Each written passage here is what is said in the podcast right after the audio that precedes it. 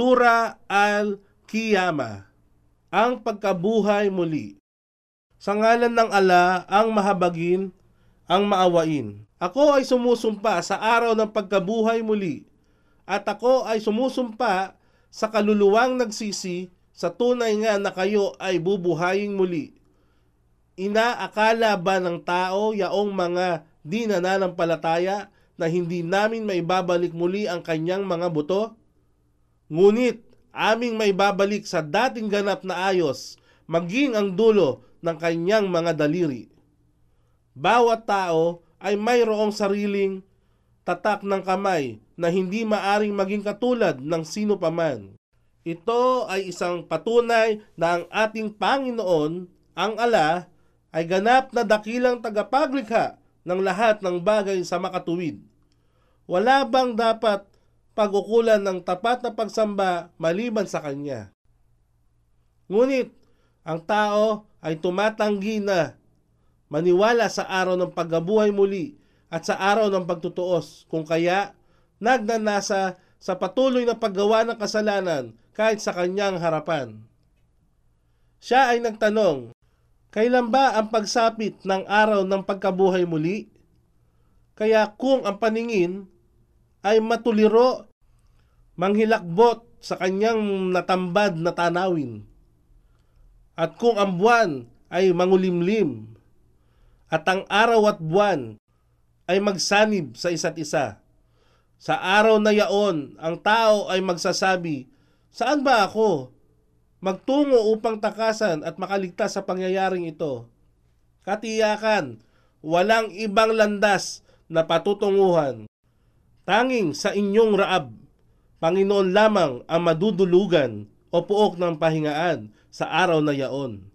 Sa araw na yaon, ipababatid sa tao kung ano ang kanyang naipadala at kung ano ang kanyang naiwan. Ngunit ang tao ay saksi laban sa kanyang sarili, sapagkat ang lahat ng bahagi ng kanyang katawan, balat, mga kamay, mga paa at iba pang magsasalita hinggil sa kanyang mga gawa. Kahit pa siya ay maglahad ng walang katotohanan ang katuwiran upang ikubli ang kanyang masamang gawa. Huwag mong igalaw, O Muhammad, ang iyong dila hinggil sa Quran upang ito ay iyong madaliin. Katotohanan, nasa amin ang pagtitipon nito at pagbibigay sa iyo, Muhammad, ng kakayahan ng pagbasa sa Quran na ito. Kaya kung amin binigkas ito sa iyo sa pamamagitan ng Anghel Gabriel, sa makatuwid, iyong sundin ang pagbigkas nito. Pagkaraan ay sa amin ang pagbibigay linaw nito para sa iyo. Katiyakan nga, ngunit kayo, o mga tao, ay higit ninyong minamahal ang buhay sa mundong ito at kinaligtaan ang kabilang buhay. Ang ibang mukha sa araw na yaon ay nadira, magniningning at magliliwanag na nakatingin sa kanilang Raab, Ala, at sa araw ding yaon, ang ibang mukha ay magiging basira, maninindin at may hapis. Nararamdaman nilang may matitinding kapighatian ang kanilang sasapitin.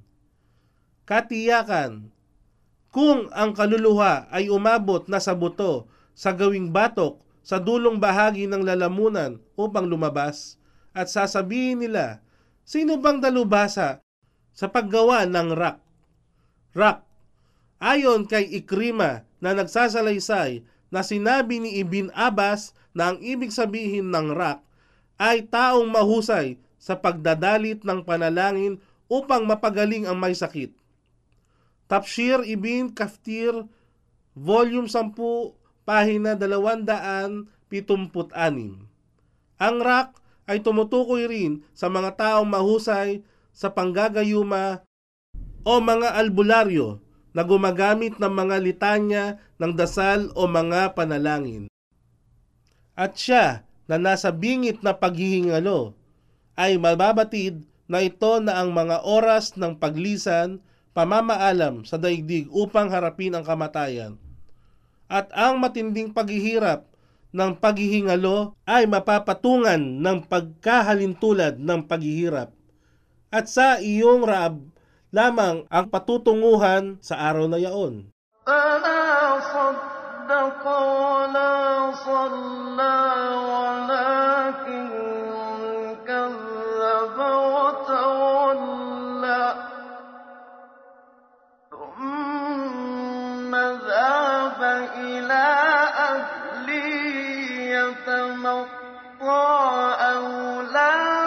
فأولى ثم أولى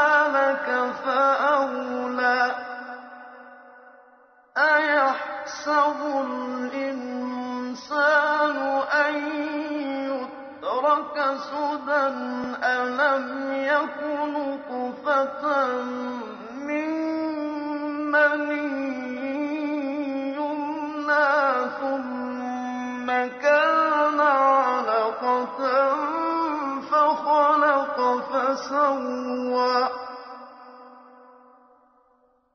ثم كان علقة فخلق فسوى فجعل منه الزوجين الذكر والأنثى أليس ذلك بقادر على أن يحيي الموتى sapagkat siya ay walang paniniwala sa Quran at sa mensahe ng Propeta Muhammad o di nagdarasal sa kanya. Sa kabila nito, kanyang pinabulaanan ang Quran at ang mensahe ng Propeta Muhammad at siya ay tumalikod.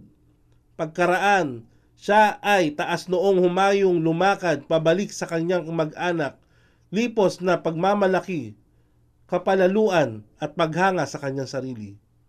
Kapighatian at kasawian sa iyo o taong walang pananampalataya.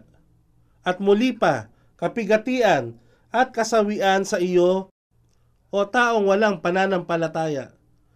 At muli pa, kapigatian at kasawian sa iyo o taong walang pananalig. At muli, kapigatian at kasawian sa iyo o taong walang pananalig. Inaakala ba ng tao na siya ay hahayaan lamang na hindi parurusahan o gagantipalaan sa pagsasakatuparan ng tungkulin ipag-utos sa kanya ng kanyang Rab? Hindi nga ba na siya ay isang hamak na nufta lamang, pinaghalong similya ng lalaki at babae?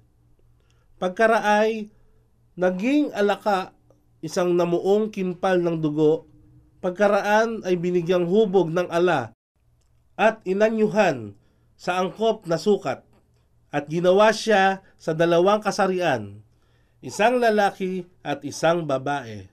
Hindi ba siya ang Ala, ang may kapangyarihang magbigay buhay sa patay? Tunay, siya ang ganap na nakapangyayari sa lahat ng bagay.